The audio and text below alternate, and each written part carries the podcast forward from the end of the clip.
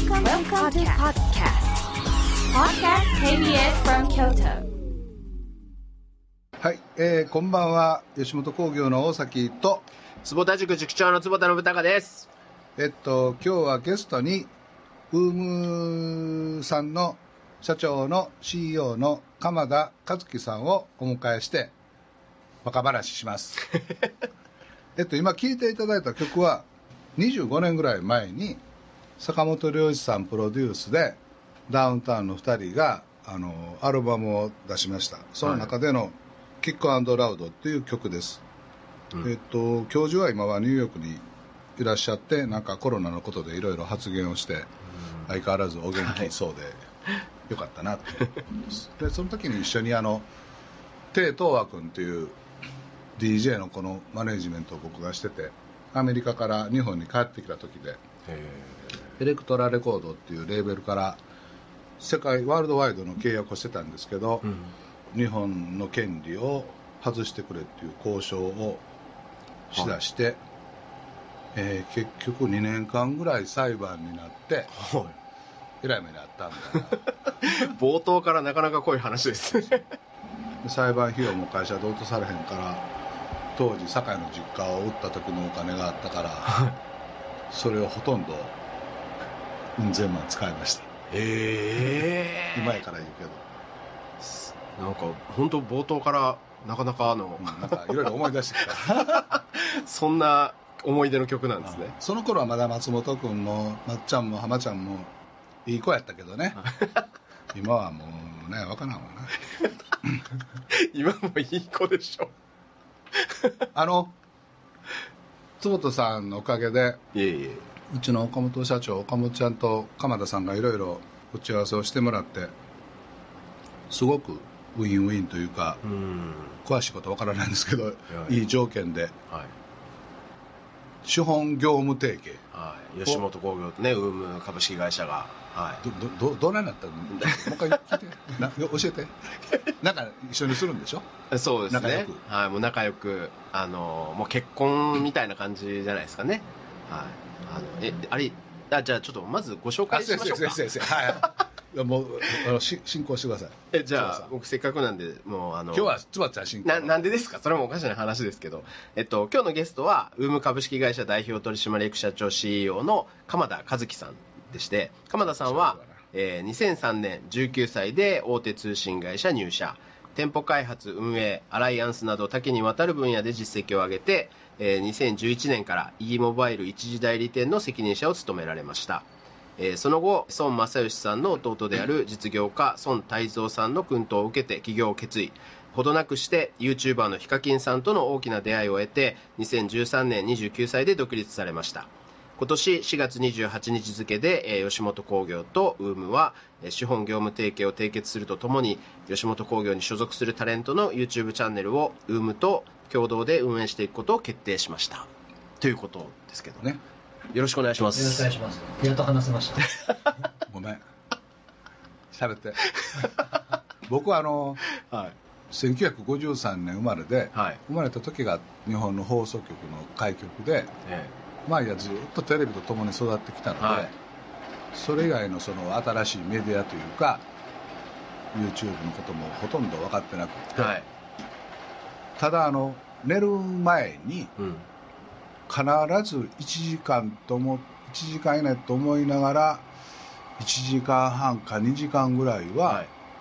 YouTube で、はい。あの猫の動画をずっと見てて はい。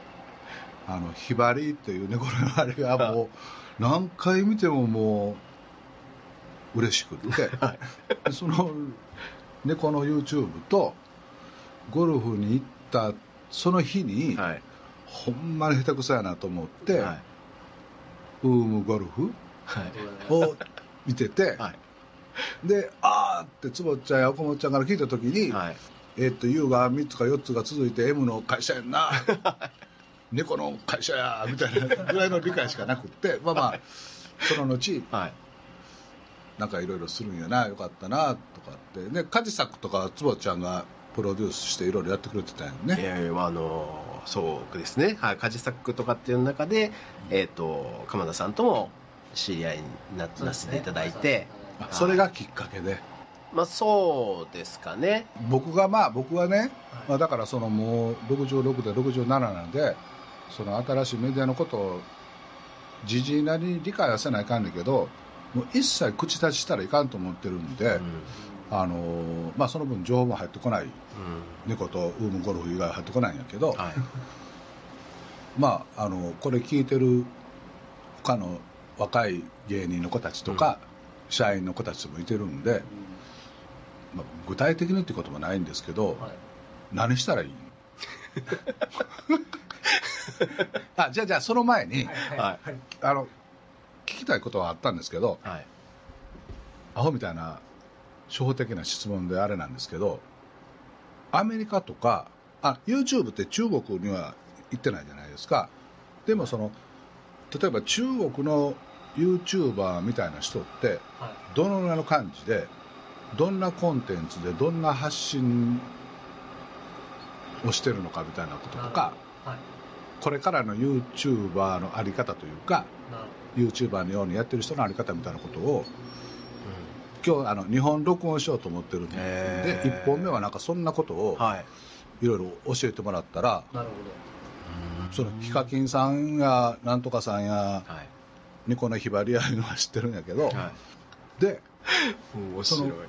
日本はまあウームさんを中心に YouTuber がすごく広がってきて、あの若い人たちや子供の将来なりたい職業って言ったら YouTuber、うん。そうですでねこれからはもっとなると思うし、うんうん。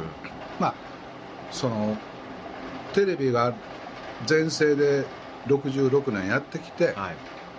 そのテレビタレントとか、芸人、うん。漫才師の仕事場所とか、うん、いろんな人がいろんな職業をしてこの66年来て。はい。でもちろんテレビがなくなることはないんだけれども、あ新しいメディアができて YouTuber という、まあ、クリエイターが出てきて今現状どんな感じでうん。各国の人たちは、うん。その新しいメディアはでどんなことを表現してるのかっていうかをちょっと教えてもらった。そもそもあの今おっしゃっていただいて YouTube って2006年5年かな？の年末にアメリカで生まれてて、うん。はい、翌年になって日本にも来てたんですけど、まあ、最初はもう本当にあのハムスターが回ってる動画とかそういうのをこう見てる人たちっていうのが、まあ、YouTube として主体でしたとで僕がヒカキンと出会ったのが2013年なん。ですけども、はい YouTube で食べてってってますみたいなはい怪しいなお前みたいなことを言ったのが今でも忘れてないですし、なん。か僕も当時は何も知らなかったのでいやこういう人がいるから世の中ダメなんだろうなみたいなことを 思ってたし本人にも言いましたけど そしたらアメリカでアメリカは YouTuber じゃなくて YouTube スターって表現をしてたんですけどハリウッドスター YouTube スターみたいな形で、でそういうもう YouTube スターで何十億稼いでる人たちが実際生まれてます、でアメリカから入ってきたサービスが徐々にこう日本になってきてで今そこからアジアの方に行ったりとかしてるんですけど、でさっきこう大崎さんがおっしゃってた中国ってないじゃんっていうところで言うと中国はまた別の YouTube じゃない別の動画プラットフォームがたくさんあってでも大きな違いは YouTube だとアップしたら動画がその前に広告がつくんですけども中国って広告ビジネスがそんな流行ってなくてどうやって稼ぐかっていうとウォッチバイっていう形で、うん。何か商品を紹介してそのままこの EC サイトで買ってください。まあ通販みたいな。通販みたいな、日本人って YouTube をこうタダで見るじゃないですか、うん。あの向こうの人もタダで見るんですけど結果的にはすごくお金を使っちゃうみたいうん。な、そういうのがなんか一番の違いですね。なるほど。じゃあその日本も中国のようにそのウォッチバイみたいなこともやってる人もいてるしその潮流もできつつあるんですか、これはなかなか難しく日本人タダが好きなのでで今までもテレビもタダだったじゃないですか、うん。見るのは、まあ、買うのはもちろんお金かかりますけど、で結局アメリカってそのケーブルテレビの文化なので、確かに。って言った時に本当に日本人ってお金使う機会が少ないんで、なかなか今日からじゃあ YouTube が有料になったからっつってお金払ってくださいっても払わないんですよ。で今も YouTube で月1000円ぐらい払えば動画見る前に広告が入ってくるのがなくなるような仕組みがあるんですけど YouTube プレミアム。はい。入ってる入ってる。でもあれ入ってる人ってもう数パーセントなんですよ。そうなんや。あの、はい。銭湯のスーパー銭湯じゃなくてね。ちょっとだけ似てますけども。すいませんね。そう。そうほとんどの人はそれを入るのもったいないと思うんですね。うん。それはその蒲田 CEO としてはどんなビジネスモデルにというかどう変えようと思ってるんですか？これはでもよくあのうち YouTube しかやらないのかって質問をもらうのと一緒なんですけど僕も YouTube 以外にもやたくさんやりたいしただ今動画を再生されてそれでお金が入ってくるっていうのの一番適しているプラットフォームってやっぱり YouTube なんですよね。だからそういった意味ではそういう稼ぎ方だったら YouTube がいいと思うしでもしくは中国みたいに動画で人々がお金を投げてくれるようなそういうもし動画コンテンツが生まれていけば次のことをやるかもしれないんですけどなんか究極こうちょっと劇場の感覚はもしかして違うかもしれないですけど、うん。チケットを買ってうん。じゃあ漫才を見られたりするお客さんがいて、終わったらそこでもう一回おひねり投げますかとか、うん。追加でもう一回お金払いますかっていうとうんそこはどんなに良くてもまた払うってことじゃなくて日本は、うん。帰りにグッズを買っていくケースはあるかもしれないけど、はいはなかなかこうポンポンチップとかも日本の文化って少ないじゃないですか。ああれね難しいーあのチップか。もうもう20年ぐらい前かなダウンタウンの松本と武道館でと入場料は見てうん。お金を払ってくださいって言って写真で一言みたいなイベントとかやったんですけど、でまあまあ言っても、まあ、1000円の人もいてるかも分からんけど、まあ、3000円5000円とか1万円とか払ってくれたりするんやろなと思ったら、1円10円めっちゃ多いのよな。俺はもうあの再選みたいですね。ショックよりもちょっと笑ってしまって、はい。でまあ、そのテレビの功罪っていうことはないけれども、まあまあこれが現実やねんなと思ってその時いろいろ思ったりしたんやけど、それはでもちょっと僕が思うにその日本人はそのこのコンテンツがいくらだって見定める力がすごい弱いと思っていて。せやねなるほどなんでこうもうちょっとそのドネーション海外の寄付文化ってあるじゃないですか、うんうん。とにかく何もなくても人にお金をあげていきたいみたいなのと違って、日本人はもう商いの一番すごいところにいるんで本人が得するところが一番なんですよね、うん。こんなコンテンツをタダで見れたっていうのがああなるほど。求めるところでこんなコンテンツに対してこれぐらいのお金を払いたいっていう気持ちにはまだなれないんですよね、でもでもまあ今後まだまだ YouTube はうん。裾野が広がって動画の再生数もまあ増えていくだろうと、うん。っていうふうに見込まれてて、うん。それをもうちょっとこう増やしていこうかなっていうふうに考えてらっしゃるってことですか？そうですね。特にこの今コロナの時期っていうのは皆さんがご自宅にいらっしゃる機会がすごい多いので、はい。やっぱり再生回数っていうのはあの、まあ、ネットフリックスも見られてますけども、はい。YouTube でも僕らの会社も多分過去最高にも見られてるような状態になってるし世界的にも YouTube が見られすぎて画質を落とすっていう発表したぐらいだったりするので、はいはいはい。すごいな。うん。らそういった意味では、まあ、おっしゃっていただいた通りあとここから働き方が変わると思ってるので、うん。もちろん、ね、吉本さんもそうですけど YouTube これから本腰でやられたいっていう会社さんとか個人の方もますます増えてくるので、うんそういう方々と一緒にやっていけたらいいなと思ってますね。あの今鎌田さんおっしゃったようにそのドネーションの文化っていうのも、まあ、企業の CSR みたいなのがあったけれども、なんかちょっと流行りというか、うん。みたいなことで終わって、はいはい。まあ僕は言うのもないけど、終わりつつあるようなところも一部あったりするし、でこのアンダーコロナの中でちょっとチップみたいなのも流行ってきてるんやってね。誰かが言ってた。あれですね、どっかのお姉ちゃん。ウーバー、ウーバーイーツとかで、はい。そうそうそう。頼んだ時にはい5%、10%と選べるんですよ。なんかそうやねんてね、はい。うん。でそれがなんかレストラン行ったりしても、はい。ちょっとなんか足したりしてるとか言って、それはそれでそうですね。あのすすごくいい感じやなって思ってて、まあ、コロナの中でもいろいろ発見とかうん。次の夢描けるような状況みたいなこう現象がチラチラとか見えたりするんで、うんすごく面白いなと思ってて、僕はあのだからその偉そうに YouTube のこととか YouTuber のことを語れないんですけどで具体的にどんな人がいててどんなことを喋ってって言ってるのもちょっと分かってないんですけどその YouTube の人たちがこういろんなこう喋ったり表現してることが社会的に価値があるんだよというか、世の中の人のためになったりするんだよと。ごくちっちゃい狭いニッチなところであろうが、はい。なったりするんだよみたいなことをちゃんとこう YouTuber の人や YouTube 大好きな人たちに提案というか見せることができると、YouTuber の次の展開というか、なんかできないかなって、うん、うんそうですね。なんかで実際多分、うん。今そのコロナのやつでうん。ヒカキンさんが、あのどことかと組んでなんかとりあえず1億かなんか募金の基金かなんかを、ああい医療従事者のサポート。かヤフーさんと一緒にはい。やっていですよね。ただいて、うん。でそして1億をとりあえずまずそのヒカキンさんが基金でポンってうん。入れて、うん。そしたらなんか数日間で2億いくらぐらいになってうんとかっていう話ありますよね、そうですね、ちょうど先週発表させてもらったことで、でへちょっと前だと、もちろんコロナがなかった時だと、うん。こういう発信力持ってる人が海外だと、そのまま事業を作ったりとか、うん。自分でブランドを作ったりとか、うん。まあ、そういうケース多いんですけど、うんやっぱり今の時期ってそのお金儲けっていうよりは、うん。何か医療従事者の方にっていうことで、だそういった意味で基金を、ヒカキンが立ち上げて、はい。で、よく僕らも個人がメディアになる時代だってずっと言ってるんですけど、うん。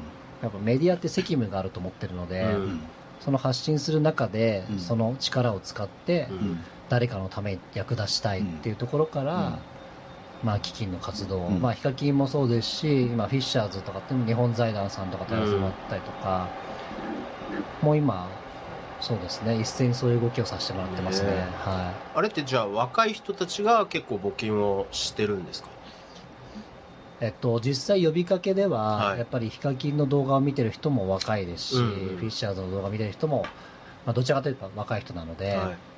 そういった人たちが動いてくれて、今うん。募金をしてくださってますね。はそのヒカキンさんもちろんお会いしたこともないんですけどヒカキンワールドというかヒカキンヒカキンさんの持ってるヒカキンさんが作った共同体みたいなものがあって、うん。でその共同体で、まあ、まあ社会性って言ってしまうと身も蓋もないんだけど、うん。みたいなことをきちんと発信をして、うん。でそれが世の中的にすごく大事なことで価値があるんだよっていうのをこうもっと明確にしていくと、うん。その次に、うんその事業化というか、うんうん。会社化というか、みたいなことででそれはそのすごく大事なことを継続させていくために、うんうん。まあ、会社化する事業化するみたいなことにつながって、うん。なんかそんな風になるのかなうんとか思ったりしてて、はアメリカとか、まあ、大きなマーケットの中国とかは、はいどんな YouTuber がいてて今後どんな方向に向かってるのかなっていうのがちょっと、うん。なるほど。今日は聞きたかったなるほど。まあ、おっしゃる意味で本当にこうそこから社会的なまた認知度を得てビジネスをやっていくケースもあるしでこれがまあいいか悪いかちょっと難しいんですけどこのインターネットが出てきて変な話ヒールわ悪悪役であってもうん。成功するケースっていうのも増えてきてるので、うん。なんでもうそのアメリカ、中国でいうと人口がもちろん多いんで、はい。い、ろんなうぞうむぞ変なしスポーツって分野でうん。YouTube をやってる人もいますし、うん。じゃあ釣りっていう分野でやってる人もたくさんいるんですけど、うん。なんかここ最近のトレンドでいうとその誰もが好きなヒカキンっていうのも一人スターだし、うん。賛否両論あるけどっていう人も結局スターだしっていう意味では、なんかちょっとこうインターネットの世界が最近広がりすぎちゃってちょっとそこの統率っていうのは難しくなってきてるなっていう気がしますね。うんそうですね。はい。それはあれでしょその人がいることだから悪化は良化を駆逐するじゃないですか、はいはいはいはい。まあいつの時代も、いい人も悪い人もいてるし、うんうん。でいいか悪いか判断できない人もいてるじゃないですか、はいはいはい。その天下の大泥棒でうん。お金持ちからお金取ってはいあの貧乏長屋に配りますみたいな大泥棒もいてれば、うん。そうじゃない人もいてるんで、うん。そこはどの国でもどいつの時代でもそういうもんじゃないですかね。でそこは、うん。その、うん、と今のあれで言うと言論の自由表現の自由と、うん。フェイクニュースだなんかで、名誉毀損みたいな、ね、名誉毀損で、はいそれで傷つけられて死んじゃうみたいなところの、じゃあ規制するかしないか、うん。表現の自由とみたいなところと同じようなところで、はい。まあ、その時代時代でのその適正な位置っていうのがあって、こっちだけとかこっちがいいとか悪いとかって明確にできないので、そこを認識しながらそれこそ どんどん前に進むみたいなことをやるしかないですよね、うん。その本当にあとはおっしゃる通り。先頭走ってはるんだから、うんだからここ何年かでこう見てる側の人たちのリテラシーも上がってきたと思いますし、うん。どこまで行ってもその統率はできないところで見る側の人が判断をうん。適正にしてくれるようになるように僕らも進むしかないんだろうなっていうのはありますね。うん。それはやっぱりあの一緒に見てるお友達とかそれを見てるお父さんお母さんとか学校の先生がこの人はこんなこと言ってるけれどもこんな違う考え方もあるよねとかちょっとこの人悪いとこも入ってるかねっていうのを、親や仲間や大人やうん。学校の先生がうまく子供たち若い人たちとこう話をしながらするきっかけになったらいいもんですね。ねだからなんか個人的にこの YouTube といわばこのテレビ的なものの一番の違いってなんかテレビってお茶の間だなんですよね。だからおじいちゃんおばあちゃんお父さんお母さんそして子供たちが同じコンテンツを見てで例えばちょっとなんかエッチなシーンが流れたりとかしたらこうお父さんが何も言わずにスッと違うやつに変えるとか。あのそんなんね。で子供は子供でなんかそういうのを見たいからお父さんとお母さんがいないところを隠れてこうイヤホンつけながら見てで後ろから「はあ」みたいな っていうのとかあったんですけど今ってやっぱこう子供一人一人が端末を持っているから何を見てるかとかもよくわかんないしで子供がなんかなそういう流れがあってみんなで悪口言ってるから僕も悪口言おうみたいな。だからいいコンテンツ今いいというか教例えばじゃあ教育的にいいって言われるものなのかそうじゃないものなのかみたいなのっていうのがもうなんかなんていうんですかね。ある意味ちょっとコントロールできる人っていうのがうん。ほぼいない状態のないですね。ね。なんかあのそれこそその1対1対応とか1対1のメディアになって、うん。いわゆるテレビに代表されるテレビラジオに代表されるマスメディアじゃない、はい。そういう個別のメディアみたいになって、はい。でも今後その社会的にもっとこう影響力を持ったりニッチなマーケットにもっと深掘りするといった時にその YouTube の1対1の関係の中でマスメディア化していくような戦略みたいなんて、うん。なんか作るというか、うん。そんな風になるんじゃないかなとかっていや僕だからそれが僕今回の、うん。そのウムさんと吉本さんのうん。提携っていうのが僕めちゃくちゃ大きいんじゃないかと思ってて、せやね。それそれ言うてもらいたかった。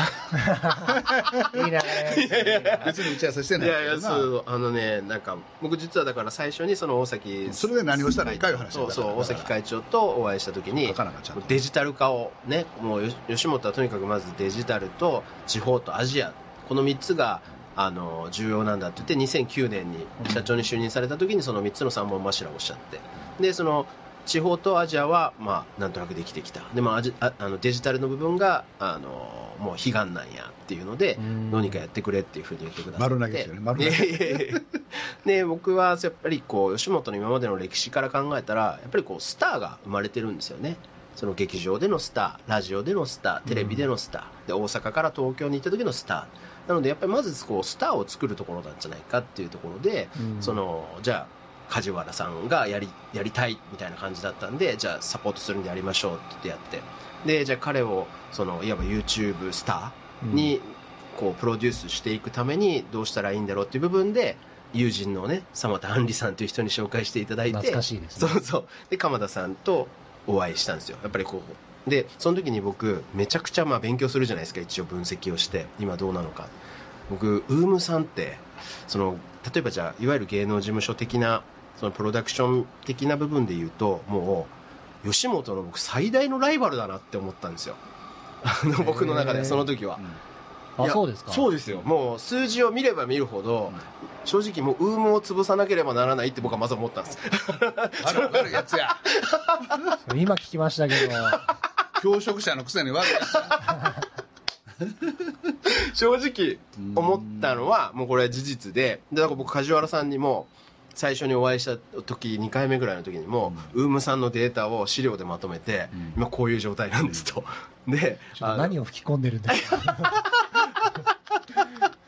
芸人さんに何を吹き込んでるんですか？意外と坪ちゃん悪かった。ですね俺の方が単純ですよ。いやいやでいやこのね吉本あの頑張っていかないといけない。でまあ結果的にその梶原さんはすごくうまくいってってなった時にあのでどんどんそのやっぱ成功事例が出ると他の人たちもねあーじゃあやってみようかなってなってどんどんこう活性化していってってなった時に多分まあそのライバル関係みたいなのにもう絶対その YouTube っていうジャンルになるとなってきてるんだと思うんですよ。でその時に鎌田さんからうん。また連絡をいただいて、こう一緒に何かやりたいってなった時にドキッとしたやろ？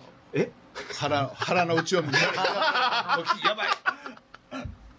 そうですね。ブラック坪田いやいやいやいドキッとしましたか？やどまあドキドキッとしましたね正直ブラッ言ってク坪ちゃん。いやでも僕これってその瞬間僕パッと思ったのがもしこのウームさんと吉本さんがなんかこう合体じゃないですけどうまくいったらこれ薩長同盟だなって僕思ったんですよね。えななん全然なんかピンとこない感じ。続けてください。続けてください。聞いてますよ聞い。てますよピンときてますよ。続けてくああださいまあねこうねば幕末の激動の中でこういわばマスメディアっていうものの中である種の封建体制みたいなのがあってね。でもうみんなそれをやってきてるんだけどなんかちょっと違う世の中も変わってくるんじゃないかっていう多分期待感もある中で多分薩摩と長州っていうのがそれぞれ多分ライバルみたいなのがあって明治政府の夜明けですね。そうそうそうそう。でそこがくっついくってものすごいなんていうんですかすごいことだと思うんですよ。でそれで新しく時代を作っていこうっていうなんかいやそれをまず提案してきてくださるところが僕すごいなって誰かから聞いてその前はあの松竹芸の時表提してたからね。2年前ですね。2年ぐらい前。でもまあまあちょっと話それてあれよ。はい。松竹芸能さんとも一緒にいろいろやれたらいいなと思うんやけどね、いやー僕らの株主さんに松竹さんがね、はい。1パーちょい入られてますからね。向こうがこう嫌がりはるのかな。そういうこと一緒にやったんやけどね。また業界視聴率が上がりそうな発言ですね。でも本当に本当に。僕あまた話それからあれけど僕が入社した頃は、はい。大阪で、まあ、東京にのテレビ局に行くタレントなんて桂三枝さんはい。え今の凡司さんはい。と安清さんとあと二角さんとぐらいしか、吉本の芸人さんが東京のテレビ局に呼ばれて仕事するってなかったで年に2回だけ年末年忘れお笑い大会漫才大会で行く時と年明けの新春お笑い大会で行く時と、年に2回だけ吉本の芸人は東京に行ったことがあってうん。それ以外レギュラー番組持ってたのは安清さんと三枝さん今の凡司さんとでちょっとしてさんまとぐらいで東京の箱根の山を西のお笑いが超えるなんてうん。なかっうーんおっしゃってましたね。過去の記事も書いてましたね。た、であでそのまあ漫才ブームがあってうんと新助竜介やうちの誰やザ・ボンチやのりおよしおや三郎白が皆レギュラーで行くようになってでそこにツービートの武さんがいてたり、でししてる中で、はい。ダウンタウンがその次に出てきて、うん。でほんのこの間までダウンタウンを超えるさんま君を超える新助竜介を超える2ビートビートたけしを超えるところジョージを超えるタモリさんを超える人ってはい。出てけえへんなって僕は実はずーっと思ってて、ああやっぱり出てこない出てこない。で一瞬うちの芸人で 名前忘れたらな何やったっけ？なんとかビスケットちゃうわ。なんか2組ぐらいはい。面白い子が出てきて、はい全然名前忘れたのに失礼な。話 であちょっと出てきたなって実は思った時に、はなんか「へいへいへい」かなんかの楽屋で松本が「大崎さんやっと出てきましたね」いおお、そうやろ。なんとかとなんとかやろって、ちょっと名前忘れてるのにすら、って言ったら、そうそうそう、って言ってて、へ10年じゃなくて20年、25年かかんねんなって一瞬思ってー、はでもまあ、ちょっと、マネージャーが悪かったからから、僕じゃなかったから、どうことないまあ、あの、それなりにこう、超えることはできなかったんやけど、やっぱり出てこないんやと。で、去年、一昨年ぐらいの m 1で、うん。撮った子はあちょっと違う角度で出てきたな、でもダウンタウンさんままあ新助が出たら新助タモリさんたけしさんを超えるのはどうかな。ちょっと興味津々で見とこってずっと思ってて。へやっぱり出てけへんねやと。ー弱ったな。ということは吉本もあかんようになってくるんやな、うんって思ってて、でそんな時に何年か前にあの誰？うちのタレントなんか出てけへん。も う年やな西野君はいはいはいはい。キングコングの。あ、はい。キング、はい。キングコン西野。キングコング西野さん。がはい。なんかうちの会社の若い子たちがなんかあの西野がテレビ出るの嫌がってるとかひな壇が嫌とか もう吉本辞めるつもりらしいみたいなことを、はい。なんかちらほら噂しててまあまあそんな子もいてるわなと思いながら西野君ってどんな子やったっけな？あ結婚式俺会場楽の結婚式で挨拶して隣だった西野君やなとか思いながら、はいでそれで何ヶ月経ってもみんななんかそんなこと言ってるから、うん。西野君にマネージャーの連絡取ってもらって、うん。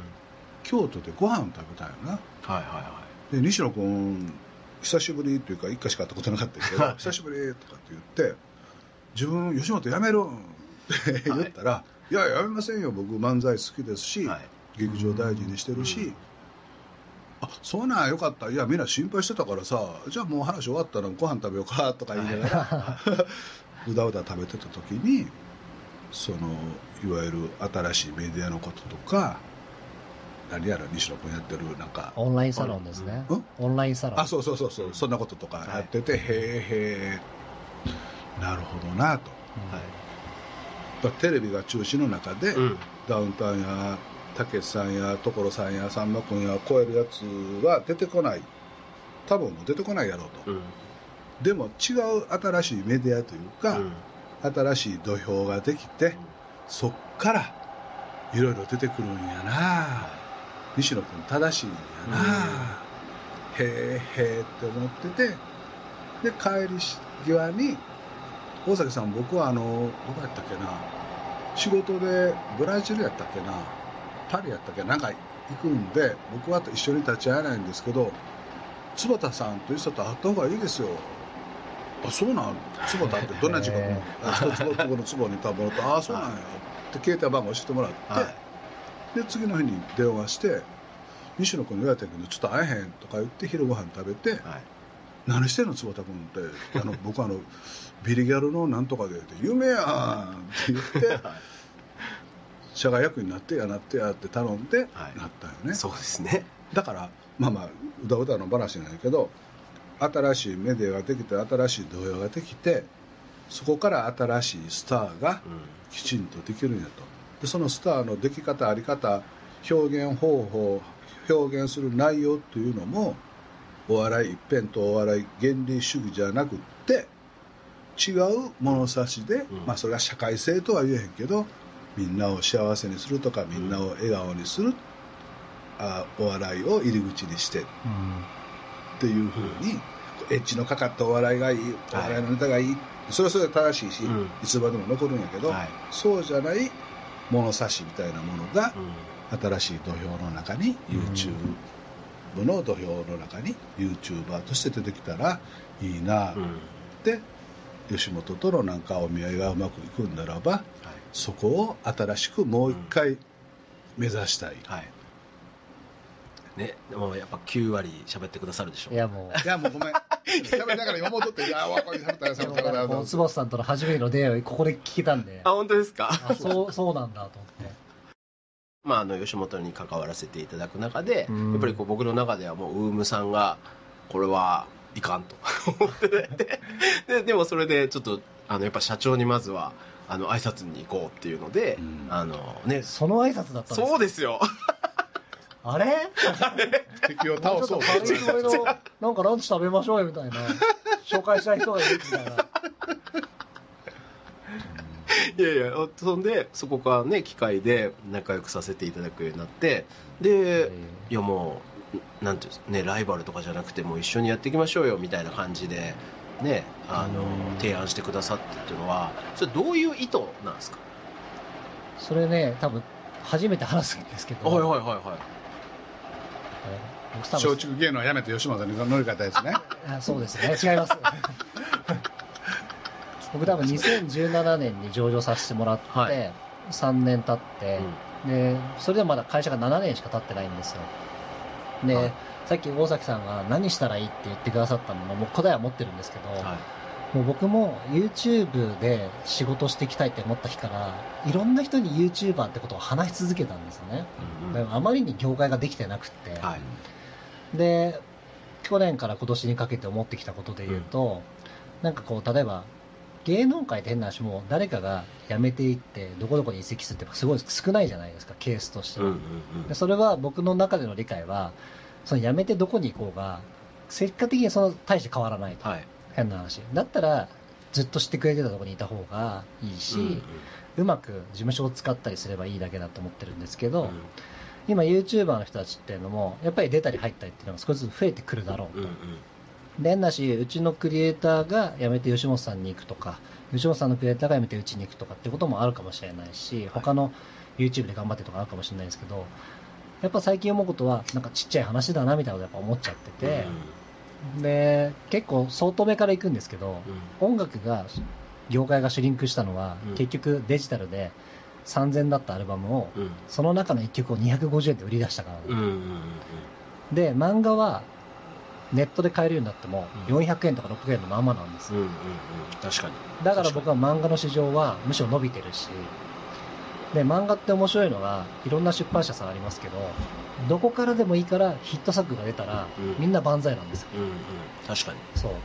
どっか今のジャンプの「鬼滅の刃」が出たとしても他の出版社もそれで漫画読む人が増えればうん。トータルに増えるじゃなうんうんいですか、うんで結局今テレビの市場って3兆円って呼ばれてますけど、YouTube とかネットの市場ってまだ数千億円なんですよね、はい単位が違うわけですよ、はいら僕らが根本的にやんなきゃいけないのって業界を広げていくってことしかなくって、そしたらシェアも持ってる僕らも大きくなりますけどテレビもすごい僕テレビっ子なんでめちゃくちゃダウンタウンさんのやつも全部見てますけどいろんなテレビが各局で戦い合ったけど、ん。結果今ボタンでネットリックスのボタンがついてるわけですよ。うん。気がつけば黒船が来て、うん。ドンとやられちゃってて、うん。うんっていうのをいろいろ考えてたら、なんかもう YouTuber とかがどっかの事務所にいるとかそれどこでもいいと思うと、でもどこの事務所からでもスターがちゃんと生まれていって、業界が広がっていって、うん。みんなが YouTuber になりたいって思う人が増えないと仕方ないっていうふうに考え始めた時に結果的になんか敵が敵がっていうか敵みたいな人たちがいることが、うん。もうお互い無駄だなと思ってて、僕別に頭ね、下げてお願いしてそれで一緒に仲間になれるんだったら、全部仲間の方が楽しいじゃないですか、うん。うんっていう発想になった時に僕もくしくもこう吉本さんが上場されてる時の数字とか全部見てて、はい。僕もその時思いました。はい。多分うちこうなっていくんだろうなって。はいはいはいはいで芸人さんがいらっしゃる、はい。うちはクリエイターがいる、はい。そしたらタイアップとか広告の仕事が入ってくる、うん。で次に自分たちで制作する仕事が入ってくる、うんですね。で劇場みたいな場所を持ち始める、はいでもうやられてらっしゃる数字見て、は多分こうなるなっていはいはいはだったら先に行きたい。いうん。もう敵になりたくもないし、うん。疲れるし、うん。お互いなんかどっちでどうでとかってもうそれ一緒にやった方が絶対楽しいし、みたいなことを思ったので同じ MCN の吉本興業さんに一番最初に行こうって決めて、決めたんですけど、うん。アプローチがなかったんで、はいそうさんなんだな 松本さんが本当にここで笑ってくれるのか、はなんか門前払いのくなのか分かんなかったんですけど、あの、新宿の当時の、当時というか今の本社の、はい。本社、新宿のところに行かせていただいて、はい。で、提案書を出したら、もうすぐいいと思いますって言ってくださったので、そこから、だから、賞味2ヶ月とか、そうですね。はい。確かにこれ坪ちゃんが入ってくれとったからよかったけど直接会ってたりしたらもうちょっと僕らも身構えてどんな人やろうどんなこと思うんやろうとかってこんなにうまくトントン拍子に、うん。で結果ウィンウィンというかウィンウィンウィンウィンみたいになれへんかったからよかったなと思うし。でも僕だから今の話とか聞いてても本質的な思想が2人ともすごい似てるなっていうのはすごい思いましたね、まあまあ俺はまあな、僕でもあの野茂選手ってやっぱり先駆者としてすごいなと思うやん、はい。ね、はい。野球の選うん。手、その後にいろんな人が出てきて、うん。すごいなと思うし、大阪弁をちょっとイントネーション変えて東京に定着させたさんま君の功績、うん。一人で東京に乗り込んであの漫才部分の中漫才師じゃないさんま君が、うん。ひょうきんの中で自分の居場所を見つけて、うん。まあ、先駆者として、はい。で野茂選手さんま君、うん。で漫才の形を変えた。変えかけて変えた。うん。松本浜田、はい。はい。でまあ新助と、はい。っていうのはそれぞれこう先駆者みたいなところがあって、うん。梶作君も、そういう意味では新しい土俵の中でうん。やった、僕の中では野茂選手と梶作君っていうのは同じイメージで,、でそれこそ泣いて喜びますよこれ聞いたら。坪田坪ちゃんがやってたって知らんかって。え あのうちあの大阪城のところに劇場3つ作ったじゃないですか、はいはいはいはい。その時に梶原君がなんか梶作がその取材戦でも兼ねてはい。来てくれてて、はいはい。でその時に初めて見て、はいなんかジャージ着て鉢巻き巻いて で、まあ、結婚式の時に行ったけどもそんなに向こうも俺のこと知らんよなと思いながら あ梶作や梶原君やと思いながらちょっと20メートルぐらい離れたところにおって、はいはい。取材してて、はいはい。おおと思ってたら、俺見つけてわーっと走ってきてくれて、はいはい大崎さんご伝えしてますこんなんやってますなんとかで、はものすごくこう弾けてあのテンションでやってくれとって、はい。はいでその時にまあその変な話どのぐらいの収入があってどうかも知らんかって、はいはい。でもまあ相方の西野君頑張ってて、はい。課長ら君どうするんやと思ってたらこんなんになっててよかったよかったぐらいの感じやってんけど、うん。でその後それこそ今から1ヶ月半2ヶ月ぐらい前にあ坪ちゃんがやってたんやっていうのは実は分かって。ー つい最近ですよね。でこう全てこう僕の中ではつながって、はい。あやっぱり新しい土俵新しいメディアができて、うん。新しいスターの形その人たちがお笑いのネタがすごく面白いテレビの視聴率がいいだ悪いだじゃない、うん。いろんな物差し表現方法と新しいスターがこれからその吉本とオウムさんの中でうん。作っていかなきゃいけないことやのになっうん。て、いやー本当そうで。でじゃあ僕ちょっと今のお話を聞いてて感動したんでもうちょっと言っていいですか？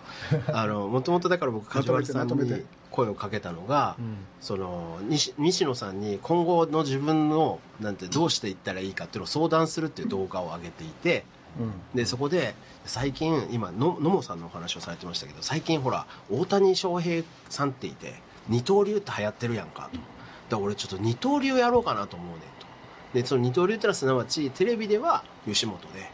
で YouTube でをやって YouTube では例えば YouTube の事務所例えばウームさんとかに所属してでそれで二刀流とかやれたらいいと思うんやけどどう思うみたいなことをおっしゃってたんですよ。でそれを聞いて僕はやばいと思って。またやばいと思って。と思って。ブラック坪ちゃんね。いやでそのフィッシャーズパークとかあの、あの、はい。ねあのフィッシャーズさんっていう YouTuber の、えーアスレチックアスレチックのパークを作るっていうニュースを僕は見てたんですよ。これ劇場やんと思ったんですよ僕ね。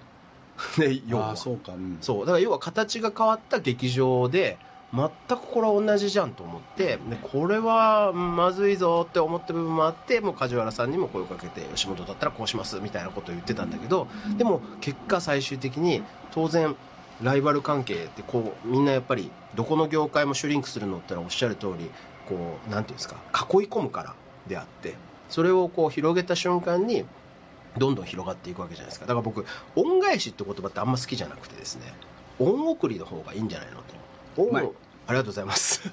恩をなんていうんですか受けたものを返したら経済がそこで完結しちゃうんですけど先輩なり親から恩を受けました。でそれを今度後輩に返しますっていうふうにやったらどんどんそれって広がっていくんでで実際吉本ってそういう僕文化だと思ってるんですよね。そうそうあの芸人さんたちみんなそうやからね。そうですよね、うん。でなので広げたいな広げたいなっていう部分もあってっていう時にあの、まあ、梶原さんがそういうことをおっしゃってで、まあ、一緒に頑張っていってで成功していってで最終的にウームさんと一緒にやるって話になったんで結果これ二刀流になってんじゃんっていうふうに思ってあので今後どんどん広がっていくんだろうなっていうのをすごくこう感じてるんですよね。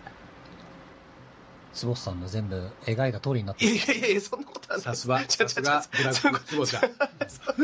いやでもそういう意味で言うとだから僕はその大崎さんからはそういう人なんでそういうなんていうんですかミッションを与えられたっていうふうに思って動いていったら最終的になんかそうなっていくっていうのがめちゃくちゃ僕面白くて。で今今日ねこのいわばな薩長の なんていうんですか。薩長連合。薩長連合のね偉い人たちがここでラジオでこの話をするっていうので僕は結構なんか今鳥肌が立ってるんですよ。はい。なんか感動してます。なんかでも、まあ、若い人たちがね、い、ろんなこと考えてくれてると思うし、うん。すごく僕それ楽しみにしてるんやけどね、はい。まあ、そういう意味ではあのこのコロナの中でいろんなことをみんなそれぞれ感じたし勉強したしその中で次の夢とか道みたいなのも見つけつつあるから、うん。そのタイミングにこの薩長連合できて、はい。そうなんかこう神様ってすごいよね。ねえ。うん。でだから多分それぞれが足りてないこととか刺激を受け合ったりとかしててで結果多分よりいいコンテンツだったりとかが生まれて世の中の人が楽しんでくれたりとかするね、うん。なんかものになっていって新しいメディアみたいなのもまた生まれていくんだろうなっていうのをすごく感じますできるよねできるよね。はまた KBS 京都さんのラジオのスタジオでい、はい。またこんな話とかできたらまたちょっと場所も変わって、うんうん違う気分で違う発想で、うんはい。また違うあるからまた京都でもご飯食べてこんな話しません？え忙しいでしょ。いん すぐ行きます。しかも実は2人のキーワードはもうゴルフなんですよあかんて。俺はあのアベレージあそのもうわかんもうそれ言うたらあかんて。なんでですか？俺もう100切られへん。いやいやいや。うちの社員で100切るやつってほとんどおれへんねんからな。社内コンペとかやって シラになんか199やで。それもあのパターの OK を OK やから言ってはいはい。1足してなかった。ねもう10段あと足せるみたいなでコンペをしていつもあの大阪のあの仲良しの平川さんっていう人がやってるゴルフ場で使わせてもらうんあやけど。僕わかります。平川少女平川そうそうそう。はいわかります。めっちゃねはい。優しいね、はい。60人とか多い時と80人ぐらいになるんだけど。はい。で最後にあの表彰するんやけど。はい。100切ったん2人とか3人とかよ。いやあかんねんその。でそうそんでなんかの時にはい「そばちゃんの浜さんってゴルフすんの?」いやお好きです。上手です。よだってオウムゴルフやってる。あそりゃそうやんなって聞いてたから。そうです。そうですそれねちょっと情報が違ってて、はい。ウームゴルフをやってるのは間違いないですけど、はい。ウームゴルフは再生回数伸びてるのに僕のあのスキルだけ上達してないのがいやいやいや相当問題があるそんなんに騙されへん知ら。んねん俺たちの実力をな。岡本ちゃんなんかあの バンカーに入って13回叩いて 砂なくなって下のあの黒いゴムに入れてみんなが次やったら移動枠で移動するで言ったぐらいで。いや僕も90から100の間ですんで変わらないです。よなな。もうそんなん騙されへんね。あでもあの京都でゴルフしてなんかいやめっちゃまた違う感じでええ。いろいろ話ね、最後に僕は大崎さんとゴルフ回らせていただいた時に、はい。まあ、確かにその100前後でねいつも回られるんですけどその時90を切られたんですよ。でそう。ですいやそうですよ。最後に回った時90切られててショートコースがなか。ったんちゃういやいやいやいや。でめちゃくちゃ今日調子いいじゃないですか。っていうふうに言ったら「青年俺最近毎日ウームゴルフ見てんねん」って。あれめっちゃええで」って言って「あここでも繋がるんだ」とかって思ったんですよ。ちょうどその交渉中なんですけどね。ああそうかそうかそうか大崎さんにもウームゴルフに出てもらう日もあるかもしれない。あかそれは岡本ちゃんだし岡本ちゃん。うちの社長 CEO バンカーの打ち方。バンカーの打ち方。13回やで。全員がもうこれ社その時は副社長やったのかな？社長やったのかな？もうガーやってるのみんな見たらあかん見たらあかんと思ってる。の もやってはるしパッと見たらなんかもう黒いあのゴムも見えてて。よっぽどですよねもう下ね。でまたその砂やじゃないゴムのところに直接バーンするからまたガーン弾くってでまああのキャラやからこう部下は突っ込みにくいのよ。そんなんやもん。だからもうゴルフ岡本ちゃん出させてください。なんかあのゴルフに。ワンパットで絶対入るパターいうのもなんか騙されて買ってはい。誰にやったっけ？あのレストランとかいっぱいやってる子。なんとかさんがはい「岡本さんこれ絶対ワンパットで入りますから」言って、へでそのなんか研究所に行って、はい。何回もやって岡本さんの癖とかやり方を見てなるほど。これです。はい。ワンパットで入りますから言ってはい。めっちゃ高いはいはいパはい。ットを買ってはい。全然入れへん おばちゃんそれ高いやつかあのなんとかこんなってそうですそうです。初めて使うんです。ワンパットやな。言ったらもう全然こんなんでも外してる。ちょっとあの仕事のこととかちょっとパッて耳元でささやくと、はい。それで頭がちょっともうってなって ああしました。いやいやた楽しいですよ。楽しそうですね。あぜひぜひ。一回回らせていただきたいですね。木本にしたって感覚のアメフトやってて100切られへんもんな。いや別に感覚のアメフトとゴルフの100を切るは関係ない。でもさ感覚のアメフトのなんやコーチとかって言ったら、はい。アメフト界の超エリート。岡本ちゃんなんか天理大学のアメフトやから いやもうあの赤ちゃんみたいなもんや赤ちゃんとあれや 大人。大人。な？そこだけはちょっともう見下ろしてる今今はいはいっておっしゃいましたけど大丈夫です感か覚のアメフトのコーチやもん。あ格が違う。で奥さんはウッチーやろ？岡本ちゃんは独身やろ？これ知らないところです相当ディスられたわけね岡本さん。はまあよう仕事してるけどなあそうですね朝から晩まで。もう本当に。はい。えっと、そろそろあのあっという間に過ぎましたが、えっと、最後の曲です。あの曲はいつもあの京都にちなんだ歌をかけてくださいって言ってます。今日は「チェリッシュ」というあのお二人男女のお二人のコンビの「なのにあなたは京都へ行くの」っていう曲です、えー今日のゲストはウームの CEO の鎌田和樹さんでした。そうするとブラックつぼちゃんとあ、まあ、自分でやってるわブラックつぼちゃんと大崎でした。以上です。ありがとうございました。ありがとうございました